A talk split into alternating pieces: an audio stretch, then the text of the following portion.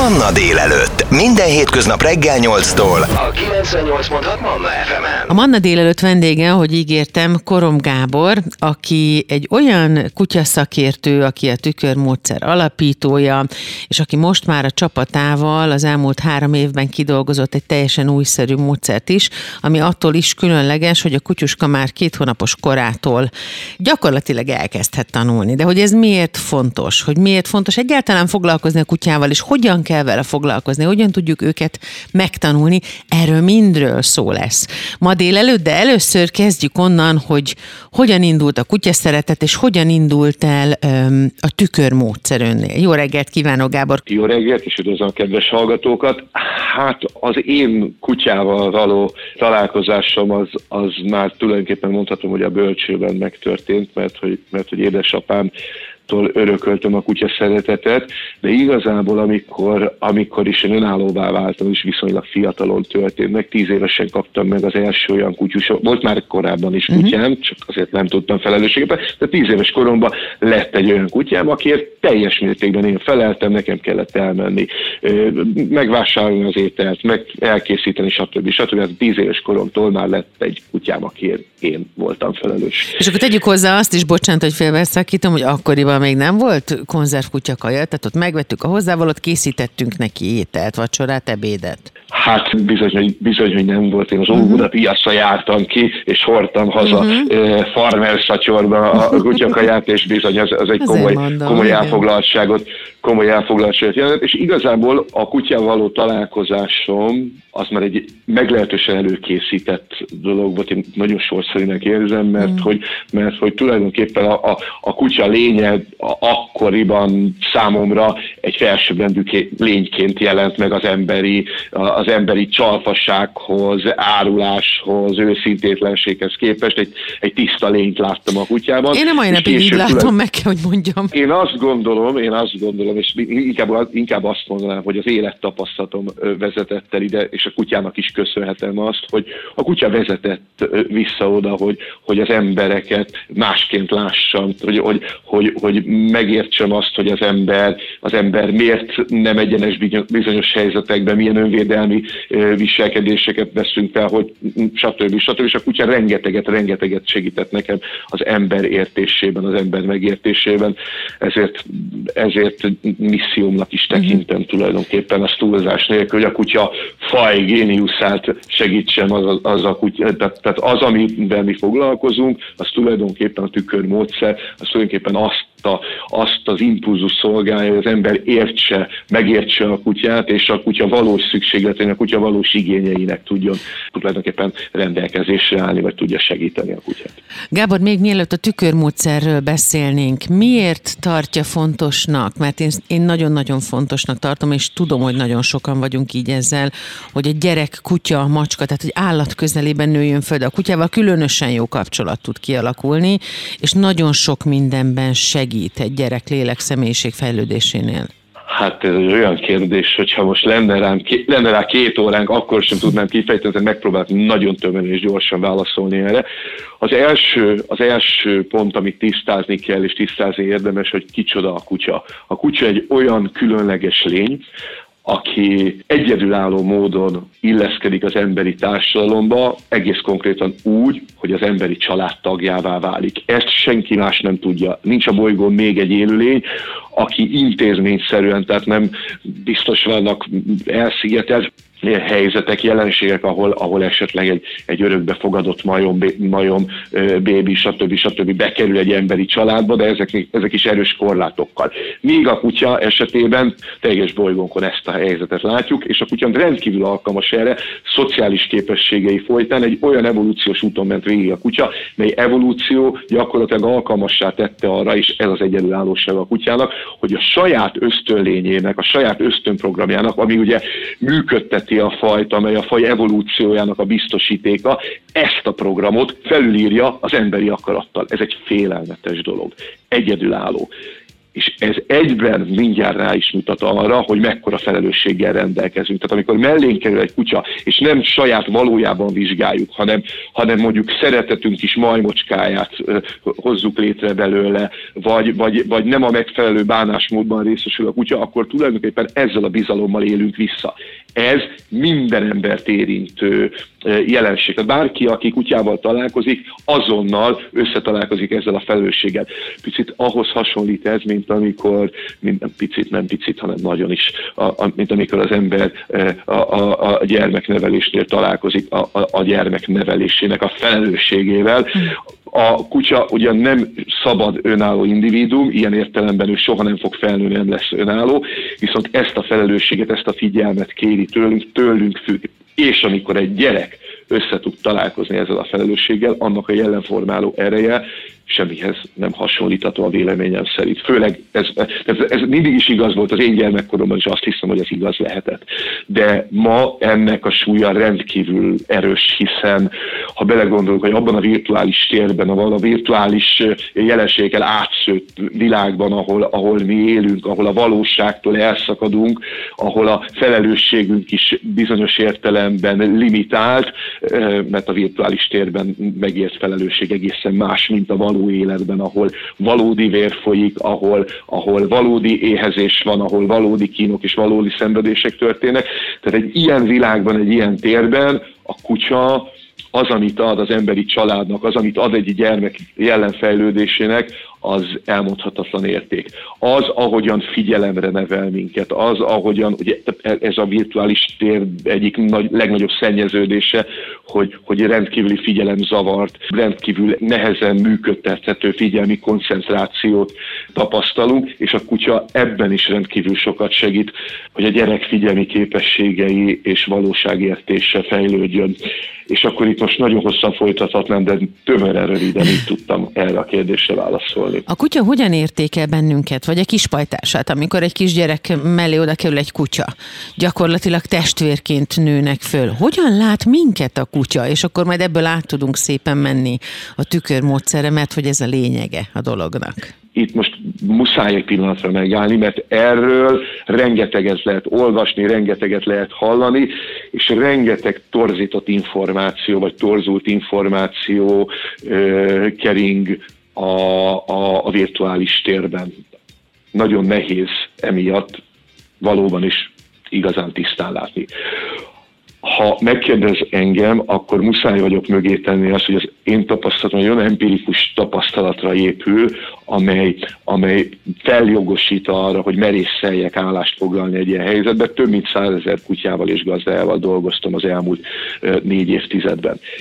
Ez egy olyan szám, hogy az ember nagyon buta, akkor is fel kell, hogy szedje magára valami tudást, és én abban reménykedem, hogy ebből tudunk átadni további tudást a, a gazdáknak. És itt gyakorlatilag, hogy a kutya hogyan tekint az emberre, itt az elején érdemes azt tisztázni, hogy az ember és a kutya viszonya nem fajtársi viszony. Tehát a mhm. kutya az emberre nem fajtársaként tekint. Nagyon sokan, nagyon sokan gondolják és hiszik ezt, és ezt úgy lehet, úgy lehet elkapni, hogy nem fajtársaként, hogy látjuk azt, hogy egészen másként viselkedik egy kutya egy kutyával, mint hogy egy emberrel. Nekünk hogy tehát, hogy egy kutya mondjuk egy ö, olyan környezetben nő fel, egy egészséges környezetben, ahol emberekkel találkozik, hogy nekünk van ebből egy olyan előjogunk, amely tulajdonképpen egy ilyen, bocsánatot kérek mindenkitől a, a kifejezésed, de nem nincsen jobb hasonlatom rá, bizonyos értelemben egyfajta félisteni pozícióval rendelkezünk a kutyával szemben. A félisten az az, akinek nincsen még,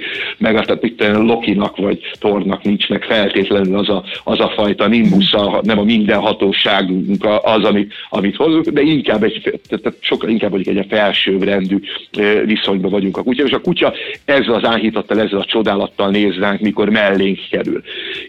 Ez a viszony nagyban változik az együttélés során. No hát, hogy hogyan változik mindez az együttélés során, ezzel folytatjuk majd a mai Manna délelőttöt. A vendégem Korom Gábor kutyaszakértő, a tükörmódszer alapítója, akik most már a csapatával kifejlesztettek egy olyan módszert is, ami már a kettő hónapos kiskutyának is hasznos tud lenni, úgyhogy gazdik, leendő gazdik és mostani gazdik tessék nagyon figyelni.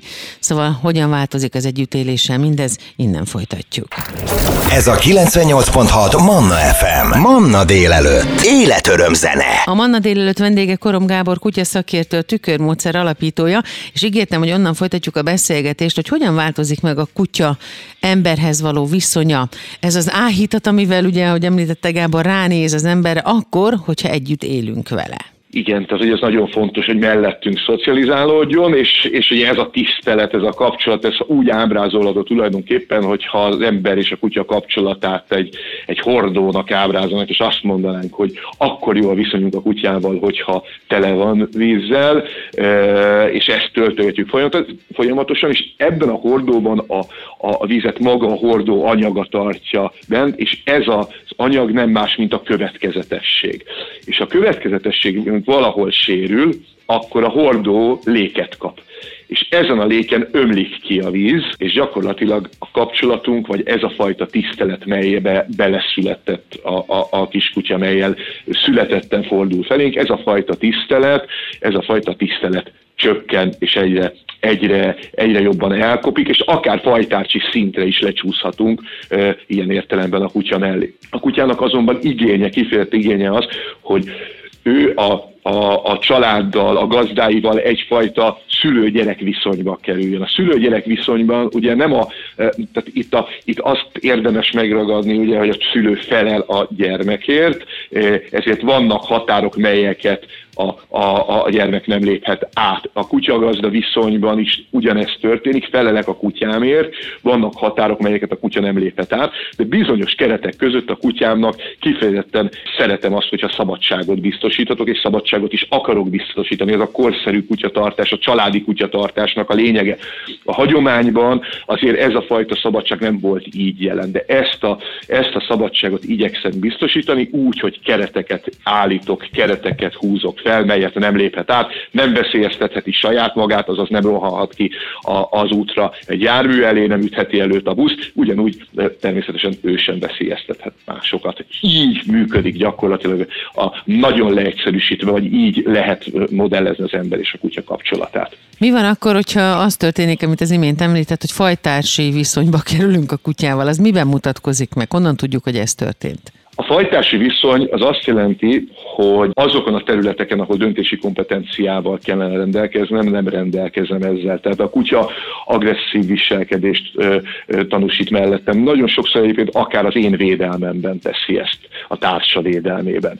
Ö, vagy, vagy nem behívható, nem tudom őt elengedni, kénytelen vagyok mindenhol pórázon tartani, nem, nem, nem behívható, esetleg durván játszik más kutyákkal, nem tudom letiltani erről, nem tudom letiltani arról. Magyarul nem fogad szót. Hogy él, igen, és ennek rendkívül bosszantó dolgai uh-huh. vannak a, az ürülékevéstől kezdve a parki kergetőzésen keresztül nagyon uh-huh. messze. Akkor, hogyha e, folytatjuk ezt a gondolatmenetet, nem a, a falkatási viszonyt, hanem a tükörmódszert, hogy hogyan tanuljuk meg egymást. Mit jelent a tükörmódszer, és hogyan tudjuk megtanulni egymást a kutyával? Érdemes az elején azt elmondani, hogy igazából bár a kutya valóban falkában érkezik, tehát a múltja az falka, fal falkát hordoz, de ma a kutya a családban él, és a falka és a család között nagyon nagy különbség van. Például az, hogy a, a, a falkában egyfajta egyeduralom a jellemző, a családban viszont döntési kompetenciák vannak. Ilyen értelemben a család, a családban is van, a családban élő kutyának is van döntési jogköre, ezért jó neki, és ezért jó nekünk is. És alapvetően a tükörmódszer pontosan ebben az impulzusban áll. Abban, hogy ne falkában kelljen a kutyával együtt élnünk, hanem ezzel, ezzel a fajta a könnyed, mindenki számára kellemes életformában, a könnyedet most idézőjelben mondom, könnyed abban az értelemben, hogy nem egy, nem egy, nem egy tekintélyuralom vagy egy rettegés jellemzi ezt az együttélést, nem épp ellenkezőleg egy, egy, egy olyan szociális dinamikában élünk, egy olyan mozgó, egy olyan, egy olyan dinamikus szociális térben, ahol, ahol vannak céljaink, feladataink, van pihenésünk, stb. Uh-huh. stb. Szóval a tükörmódszer ebben elhivatott, hogy a gazdákat segítse, tulajdonképpen a, a, a tekintetben, hogy a kutya ösztönlényével megfelelő viszonyba kerüljünk, tehát ezt a kontrollt tudjuk kifejteni, ezért aztán a tükörmódszer három részre bontja a, az ember-kutya kapcsolatot. Az első az a kézben tartás, a második a tanítás, a harmadik pedig az életmód. És a kézben tartás, a kézben tartás arról szól, hogy az ösztön lény mindig a gazda általi kontrollban, a család és az emberi társadalomra hasznosan tudjon csak megnyilvánulni, azt ne károsítsa, tehát sem agresszió viselkedéssel, sem más veszélyeztetéssel ne terhelje a környezetet, tehát ne kergesse meg a, a másik kutyát, de akár macskát se kergessen, és a többi, és a többi, hanem ez az ember a gazda kontrolljában legyen. Ez a kézben tartás a viszony rendezése tulajdonképpen. A tanításnál viszont nagyon fontos az, a második lámnál, hogy a kutya saját szándékával jöjjön be, saját ö, lelkesedésével, ambíciójával vegyen részt ebbe az interakcióba. Erre született meg gyakorlatilag egy ö, csodálatos tanítási segédeszköz, a, a Clicker, mely, mely, mely segédeszköz ma már, ma már ö, gyakorlatilag mindenki számára elérhető. Magyarországon behozt, mi behoztuk annak idején Magyarországra a Clicker tréningeket, a Clickert, elterjesztettük, meghonosítottuk, és ez a tanítási technikánknak az alapja, tehát mi Clickerrel dolgozunk minden, minden tüköriskolán, egy Clicker képzéses alappal találkozhatnak ezek, és szerencsére ma már nem csak a tüköriskolákon, hanem én azt hiszem, hogy, hogy minden modern kutyaiskolán ezzel a, ezzel a tanítási technikával dolgoznak. Talán abban a, a, abban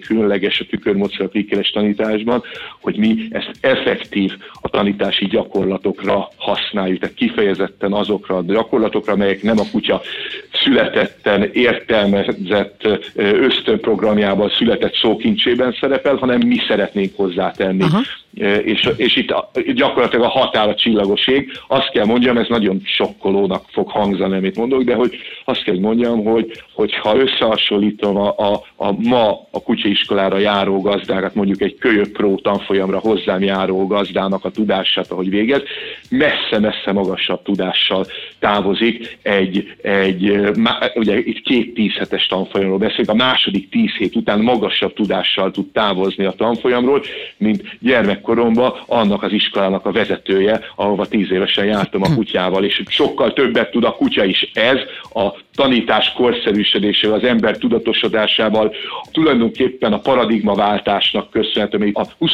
század végén, a, a 21. század elején történt a olyan paradigmaváltás, hogy a kutya visszatért az emberi családba. Ennek persze megvoltak már a nyomai, és megvoltak a jelei előtte, de azóta az intézményesült. Hogy mit is jelent ez pontosan, innen folytatjuk. Majd a Manna délelőtt vendége Korom Gábor kutya szakértő, tükörmódszer alapítója. Hogyan és miként kell tanítani a kicsi kutyákat, mert hogy már tanítható a két hónapos kortól. Korom Gábor a csapatával három év alatt ezt a módszert is kidolgozta, és jön még néhány hétköznapi tanács is természetesen, hamarosan folytatjuk. Ez a 98.6 Manna FM. Manna délelőtt. Életöröm zene. A Manna délelőtt vendége Korom Gábor kutya szakértő, a tükörmódszer alapítója, alapítója, és ott tettük le a fonalat, hogy a kutya visszakerült a családba, történt, ahogy Gábor fogalmazott, egy paradigmaváltás. Onnantól kezdve, hogy családtag lett újra a kutya, és fontos része az életünknek, nyilván szeretnénk vele jól együttműködni, és szeretnénk őt is megtanulni, és magunkat is megismerni a kutya által, mert hogy bizony erre is lehetőség van. Mit mond nekünk a kutya magunkról? Tehát például nálunk az van, csak egy példa, ahol én vagyok, ott vannak a kutyák. Nekünk négy kutyusunk van, ha a férjem megy, a férjemet kísérik, figyelik, hogy hol van, nagyon szót fogadnak neki. Nekem is, de nekem inkább, inkább nekem úgy bújnak a szoknyám alá, idézőjelben, de ha én leülök a fotelba, ott vannak, ha leülök az ágyra, ott vannak, ha kimegyek a kertbe, ott vannak. Ezek a szerepek hogyan alakulnak ki, és miért a kutya szemében, vagy a kutyában? Alapvetően a kutya egy nagyon jó hajlammal rendelkezik a tekintetben, hogy lekövesse az emberi család dinamikáját. Tehát ha a családon belül valamiféle reláció alakult ki, tehát mit tudom én, apa következetesebb, apa jobban meghúzza a határokat, hát akkor, igen. akkor az azt jelenti... Igen, így hát, van. A, akkor, a, akkor azt jelenti, akkor azt jelenti, hogy a kutya a tisztelettel sokkal inkább a felé fordul. De játszani lehet, hogy a kisebb gyerekkel megy, mert a kisebb gyerek viszont soha nem e, húz fel határokat, őt lehet jobban e, rákcsálni, lejön mellé a földre, és arra a szociális, arra a szociális interakcióra neki, neki kifejezetten igénye van. Tehát bizonyos értelemben a kutya visszatükrözi azt, ahogyan mi a kutyával bánunk. A jó hír az az, hogy mi képesek vagyunk fejlődni, és gyakorlatilag, ugye most elmondtam szerepeket, és uh-huh. még mhm. számtalan ilyen szerep van, és az akkor, szerintem akkor működik el az ember és a kutya viszonya, hogyha egy ember ezeket a szerepeket tudatosan tudja alkalmazni és váltogatni. Ilyenkor azt mondhatjuk, hogy, a, hogy ezek a szerepek, ezek a, a kutya által megtanulhatóak? Tehát akkor a mi személyiségfejlődésünk is elindul? Ezt ön megfigyelte, Gábor, az, az, az alkalmak ideje alatt, amikor a kutyaiskolában ezek a fejlődési szakaszok megtörténnek? Hát erre egy abszolút rövid választ tudok adni. Igen. és akkor ez egy nagyon picit kibővítem, ráadásul ez nem csak, a kuty, nem csak az emberre igaz. Tehát, tehát itt nyilvánvaló nekem emberként, ha bárhol bármilyen felelősséget vállalok, az automatikusan a saját jellemfejlődésem lehetőségét is megmutatja, uh-huh. vagy lehetővé teszi. Viszont az az érdekes, hogy ez visszafelé is igaz, tehát azt látjuk, hogy az a kutya, ahol a gazda ilyen jellegű tudatossággal van jelen, tehát, tehát a gazda saját magán dolgozik azért, hogy megértse a kutyáját, hogy a kutyának egy olyan uh, életet biztosítson, ami a legméltóbb, vagy a legmegfelelőbb a kutya számára, ott azt lehet látni, hogy a kutya jelenfejlődése is megindul, és olyan potenciál uh, valósul meg, amely nem mindig nyílik meg. Nagyon érdekes és nagyon furcsa, hogy a kutya intelligens intelligenciájának, a kutya intelligenciának kibontakozásának feltétele például az, hogy gátolni tudjon bizonyos helyzetekben. Az nem az ösztönprogram vegye át az irányítást. Más esetekben ezt az intelligenciát tudom-e megfelelően használni, uh-huh. kamatoztatni. Tehát a tanítás során van-e olyan képességem, olyan tanítási képességem, értési képességem, hogy magasabbra emeljem a kutya befogadó képességét, információ befogadó képességét. Tehát itt egyértelműen tapasztalható mind a kutya, mind az ember jelenformálódás és jelenfejlődése. Tükörmódszer azt jelenti, hogy egymásban tükröződünk vissza viselkedést tekintve? Hát, ha ilyen kérdéseket tesz fel nekem, akkor egyszerű válaszokkal tudok rendelkezésre állni, mert hogy igen, abszolút, Aha. abszolút. Tehát, hogy ez a lényege. Pontosan erről uh-huh. van szó. Uh-huh. Ahogyan én viselkedek, úgy viselkedik a kutya, és ahogyan a kutya viselkedik, úgy reagálok rá én is? Tehát az oda-visszaság az hogy van ebben? Ez így igaz, viszont ez egyáltalán nem szimpla. Tehát ez nem azt jelenti, hogy ha én kedves vagyok, akkor a kutyám kedves lesz, hogyha én rossz kedvű vagyok, akkor a kutyám rossz kedvű lesz. Uh-huh nagyon sokan tapasztaljuk ennek pont az ellenkezőjét. Tehát hazajövök rossz kedvűen, és a kutyám tud felvidítani, Igen. mert érzi, hogy arra van szüksége, hogy egy picit odabújjak, és én ezt le, odabújjon hozzám, és én ezt le is reagálom, megerősíteni, és a többi. Tehát az, a, az ilyen egyszerű dolgoktól kezdve egészen az olyan bonyolult dolgokig, hogyha vegyünk egy, egy olyan kategóriát, ami, ami mondjuk nagyon tudja ezt reprezentálni, vegyünk egy magas, egy magas agresszió szintű, nagyon határozott, nagyon domináns karakterű kutyát, vegyünk mondjuk egy Rottweilert, aki, aki, aki a család Cerberossa, és hát, uh-huh. és hát bármit, bármit képes lenne összetörni azért, hogy a, hogy a családot megvédje. Hogyha egy ilyen kutyánál mondjuk nagyon határozottan tudok felállni, és azt mondani, hogy na eddig és ne tovább, eszedbe ne jusson kisgyerekekkel rámorogni,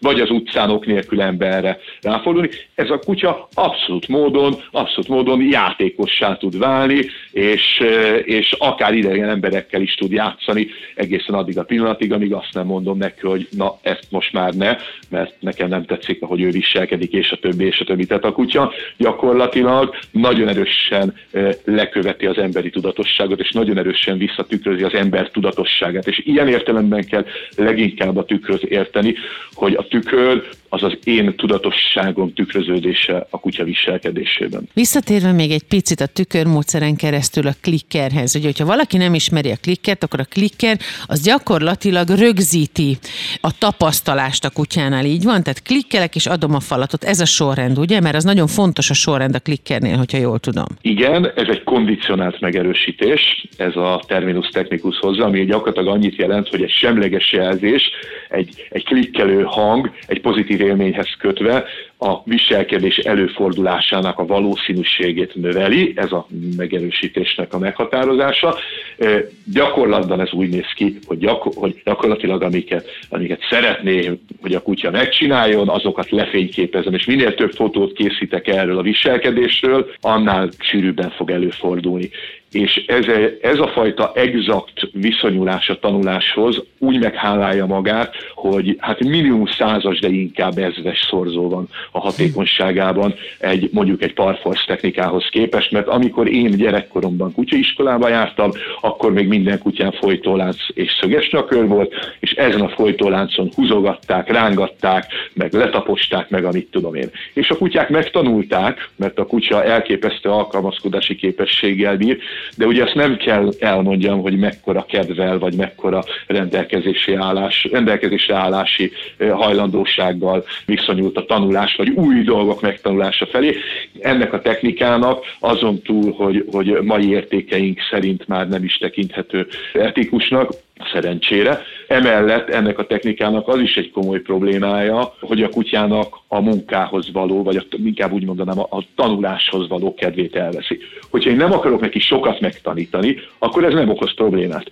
De a modern kor embere, a 21. század, a harmadik évzized embere már szerencsére sok mindent meg akar tanítani a kutyájának, ezért korszerűbb tanítási technikára, és a kutya lelkesebb rendelkezés, tanulásra lelkesebb rendelkezésre állására van szüksége.